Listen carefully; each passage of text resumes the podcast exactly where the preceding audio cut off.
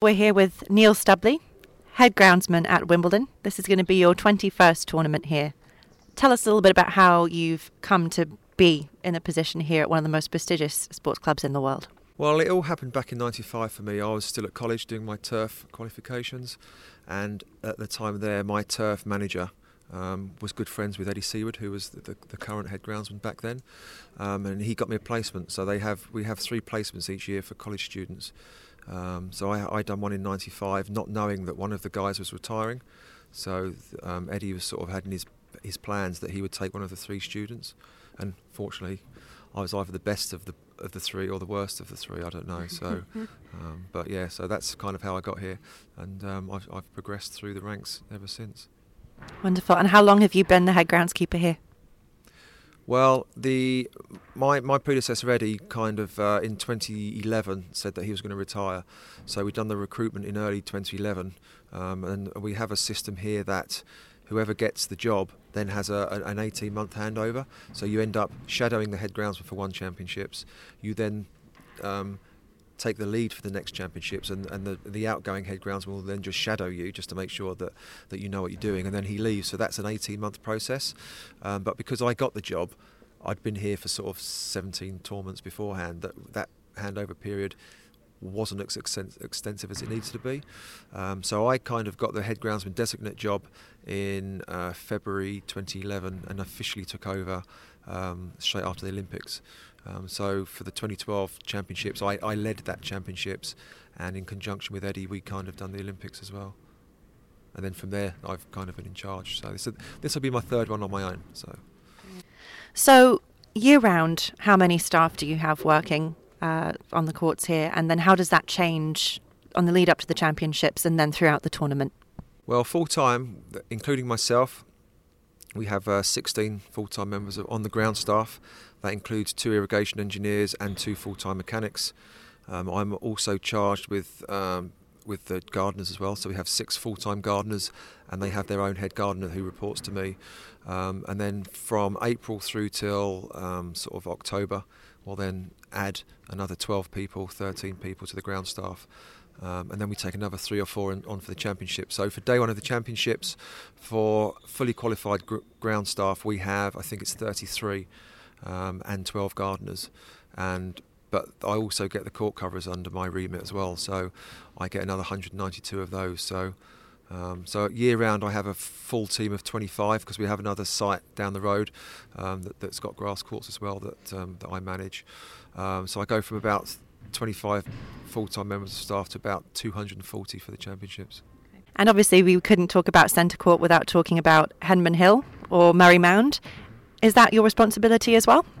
Yep. So anything to do with soft landscaping anywhere on our 42-acre site um, it comes under my remit. So, so yeah, we have a guy that's um, responsible for all, all, all, the Aorangi Terrace as we actually know it officially. Oh, okay. um, so he's in charge of that and all of the sort of all um, sort of ornamental sort of grassed areas and stuff. Um, even the grass verges on the on the outside of our property, we, we kind of we maintain as well. So during the Murray final a couple of years ago when he won, I think it was about 17.3 million people tuned into view how does that sort of add any pressure, or does that add any pressure on you as a groundsman, knowing that you've got such a massive global audience? Uh, yes and no. I mean, at the end of the day, you just got to ignore it. Um, you know, I, I remember when I was on the tools here, I used to mark out centre number one, and if you think to yourself on men's final morning that there could, you know, be anything up to sort of half a billion people watching you globally, um, then you kind of start to get the wobble. So you just got to sort of look at it as as, as it is. You know, we, we spend 365 days preparing for the championships. Um, and by the time we get to day one, we've done as much as we possibly can. So, um, you know, normally when in going into the championships, we're always fully confident that the courts will survive everything. Um, and I, I, think it's one of those things that you know, you, if you're if you're at the top venues around the world, you just have to accept, you know, that that you're in the front of house and and everybody kind of wants to know the ingredients of what's happened in the courts and how you've put what sort of year you've had and, and everything else. So yeah, it's kind of after 21 tournaments, you kind of start to get used to it a little bit. Okay, so obviously during the summer, very famous two weeks take place. We know that these courts are obviously in constant action. During the rest of the year, what sort of events take place? What sort of usage do these courts get? And how does that have an impact on the preparation ahead of the championships? Well, we are essentially a private members club, so we have activity here 365 days of the year. Uh, the grass courts officially open the second weekend of May. Um, to all of our members, and we close the third week of September. And in between that, the, the members will start playing, and as you all see today, they are out playing on the grass today. Um, they're allowed to play on the on all of the courts apart from the two main stadium courts up until the Friday before the championships. So the, the week leading up to it, when all the players are in practicing, our members will be out there playing with them as well. So, um, and then two days after the championships, we have to have courts ready for our members again. Um, and then we will go on through the rest of that season. Through July, August, we'll have quite a heavy schedule of, of tournaments and club play. Um, we have the, the UK National Seniors tournament played here. We have the UK Under 15 Championships here. All, Play, all played on grass, um, and they're played on 22 of our 41 grass courts. Um, and then we have a lot of club tournaments as well. And then outside of the grass court season, we then have um, American clay courts, acrylic courts, indoor centre for our members. So mm-hmm. it's a it's a 365 day operation. I have staff in every single day of the year, um, just preparing playing services for members. Mm-hmm. And just to follow on a little bit from that, uh, obviously the wheelchair tennis tournament takes place towards the end of the championship as well. What sort of impact does that have on the turf, and how, or does, do you have to prepare anything differently? No, uh, the, the reason why the, the wheelchair tournament's held at, at, the end of the tournament is because the, as the as you go through the tournament, the courts become firmer and harder. So by the time we get to the wheelchair um, event, the courts are so hard that actually it's it's better for the player because they can actually move a little bit quicker, um, and they, they, won't cause anything to damage damage to the courts just because they're so hard. So, you know, we have 13 different events played here during the championships, which a lot of people don't realise. So, um, I think it's best part of 657 matches that we get through, and you know, the wheelchair competition is just part of that. Uh, let's talk a little bit about the preparation of the courts. What goes into them ahead of the championships? Well, they're all managed exactly the same. So one of the criteria that we get from the, the ITF, which is the governing body, is, is that all, all the courts have to play within the same range. So our mowing regimes, our chemical controls, our, our seeds, our soils, it's, it's pretty much the same across the board. There are slight tweaks where you get the microclimates for, say, the stadium courts, but essentially every, every court is managed the same.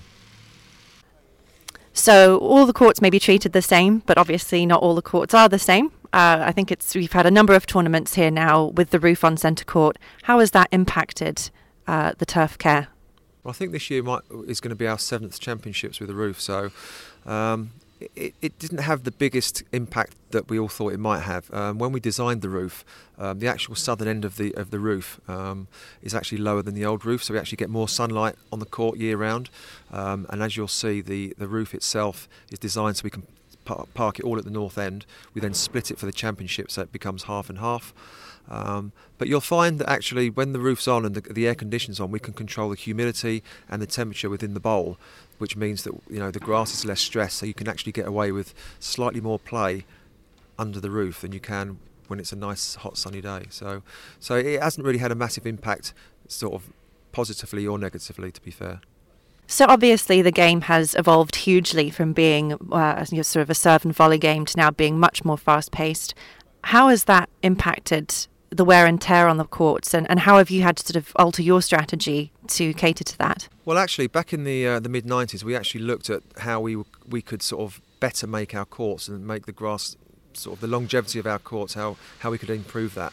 Um, so we embarked on looking at the best best grasses, best cultivars, um, and then and and how we manage that playing surface. So because we're now we, we are a 100% ryegrass, it's a tufted grass, which means that we're not getting the, the fibrous mat underneath the um, the court anymore like you would with a with a creeping grass. So that's actually made the courts firmer, which means that the, it isn't a serve and volley um, sort of game anymore.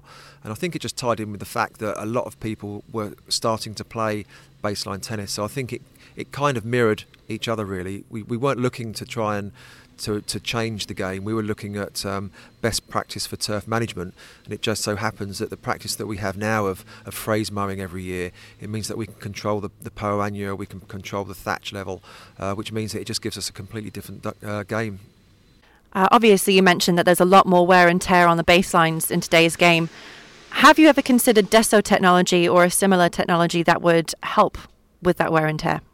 Well, because of our, our, connection with the STRI, we are continually looking at, new developments across the board. So a, lo- a, lot of the technologies that we use within tennis has been born in a different sport. So we are constantly looking. For us at this stage, um, the Desso technology probably wouldn't help us purely because because our baselines wear out. You're going to expose the fibres, and, and then there's that potential risk of players slipping on that plastic on behind the baseline.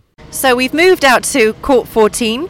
Uh, it's still a little bit noisy, but certainly at this time of year it's to be expected. Uh, why don't you tell us a little bit about where we are and uh, how these new courts have come to practice? We're actually just uh, court side on court 14, so this year will be its first time back in play for it was out for the 2014 championships. So we've essentially dug the courts up, we've built some rooms underneath, we've then put a, a concrete uh, slab back on top, and then we've rebuilt the court, uh, and it will be opened again this year for the championships. So, in terms of the equipment that's required here, are there any restrictions or limitations, such as uh, areas of access, that require special pieces of equipment to be used? Well, we try and keep the same same equipment for everything. So we try and find the smallest area that we have to get through, which is centre court. So because centre court is nearly nearly 100 years old, the actual access into court isn't very big. So all the bits of kit that we buy essentially has to fit through that door, and then we'll use it everywhere else. So we are very much all compact stuff. So everything is compact tractors. Um, it's it's all pieces of machinery that are within a metre width um, cutting for, for fraise mowing and things like that. So, um, as much as we can go bigger on the outside courts, we tend to just stick the same just because we, we try to keep everything uniform. So, in terms of kit, do you have a personal favourite or a favourite piece of kit? I think there's probably a few bits of essential kit that, that, that deliver what we do, but I think certainly for tennis courts at Wimbledon, I think the most, uh, the biggest piece of technology that we've had in recent years is probably the Koro and, and fraise mowing because now we can literally determine our thatch control and our our poa control. So, which is our two biggest um, problems here in tennis. You know, if you get too much thatch or too much poa annua, then obviously it has a, an effect on the playing characteristics of tennis court. So, for me, since we've had that, um, it, it's been a big game changer. So, to keep ahead of the game, do you work alongside any turf care organisations or associations?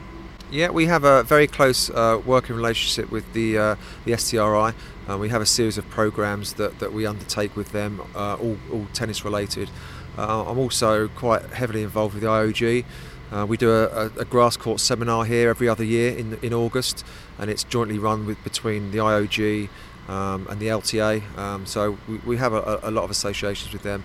And uh, you know, one of my big beliefs is I'm fortunate enough to work here and, and end up being quite a high-profile groundsman. So I think it's it's always a good opportunity for us, like today, to get to get our message across to the, to the rest of the world how important good playing surfaces are depending on what sport you're playing and um, you know and, and the more that we can get ourselves out there and, and just sort of and promote that then then the better it is and through the likes of the IOG and the STRI we can do that can you talk to us a little more about the STRI trials yeah, we've pretty much been a uh, close working relationship with him for the last 20, 25 years, and we'll look at all of the, the different bits of makeup that go into a tennis court. So we're we're constantly looking at uh, best practice for soil management. Uh, are the you know are the clay soils that we're using are they the best ones for us? Uh, we're constantly looking at, at, seed technology and cultivars, um, different fertilizers, pesticides. Um, and they do all of our research for us independently. And then for the championships, they'll actually come in for the whole of the championships, and they will actually monitor our grass court. So they will do grass counting every single day. They will do chlorophyll tests to see how much chlorophyll's in the courts every day. And then after the championships, we'll sit down with them. We'll we'll go through all that data, and we'll just check to see whether what we're doing is best practice, whether we need to tweak any ideas that we're doing, whether there's improvements out there in the in the marketplace that we feel that we need to bring in, uh, and, and and sort of things like that. So we're constantly looking at uh, improving all the time. Even if we have a successful championships, we still want to improve, um, and, and and with them, you know they help us achieve that. So that's obviously had an impact on the seed suppliers that you're working with. Are you able just to talk us through a little bit about who you're working with and what you're using on the courts? Sure. Currently, we're using uh, a three cultivar mix, which is a Melbourne, Venice, and, and uh, Madrid mix. Um, they're all from the Limagrain house. Um, we've been with Limagrain probably for about seven or eight years now. Um, purely on the fact that, that the cultivars best for tennis we find at the moment uh, uh, uh, sit with those. Um, so we, we work closely with uh, the guys at Limagrain as well as the STRI. Um, we have a trial with our grass seeds where we're looking at probably 30 or 40 different ryegrass cultivars. Constantly every four years they'll get retested, reprogrammed, uh, and then we'll whittle down to the top five of, of, of different cultivars that, that, that, work best for us. So um, so it's, it's constantly we're constantly looking at things like that. Sure. You've obviously had a very long and illustrious career. Who would you say has been the biggest influence on you? I'd say probably my predecessor Eddie Seaward. Um, he had this philosophy of continually wanting to improve and never sort of resting on his laurels. And he always had this or uh, enthusiasm for, for growing grass, and it's very infectious, and, and it's kind of helped us along the way. And, and I'd like to think now the way I work with the team now is pretty much how he was working. So it, it kind of in a way, you know, even though we have a successful championships, hopefully this year, at the end of it, we'll we'll still be looking to improve rather than just assuming that we're doing a good job. So I would definitely say Eddie Seaward. So, throughout your career, looking at the industry as a whole, what are some of the, the major changes that you've seen? And particularly looking at your time here at Wimbledon, what are some of the biggest changes that you've experienced? I think one of the biggest changes that I've seen is that it's the industry's become a lot more professional. So I think sport in general has become a lot more professional. If you look at players nowadays, it's it's all about diets and, and how they can get that extra one or two percent out of their performances. And I, I and I think that the, the actual British groundsman's done exactly the same thing. You know, we probably are the most revered groundsman in the world now. If you look at all the venues in the UK and how we deliver our playing services, um, I think we're probably up there as you know as being as professional as we can as, as the sportsmen that, that play on our services. And I think that's one of the things that I would say in the last 10, 15 years is the quality of services that, that are produced in this country now are, you know, are second to none. So you've been here a very long time. You must have a favourite Wimbledon moment. I have one every year, and that's when the, the tournament referee comes into centre court on at the end of the mixed doubles, which is our last tournament, and says that concludes the championships for 2013. Because I know it's finished, and I know that we've got through it. So. And so at home, who looks after the grass, and what do they use? Uh, it's all down to me, and I use a Hondry rotary mower. Um, the reason why I do the grass is purely because I spend my whole life now in meetings and, and doing other different projects now. So it's the only time I actually get my hands dirty and, and get a chance to actually cut grass.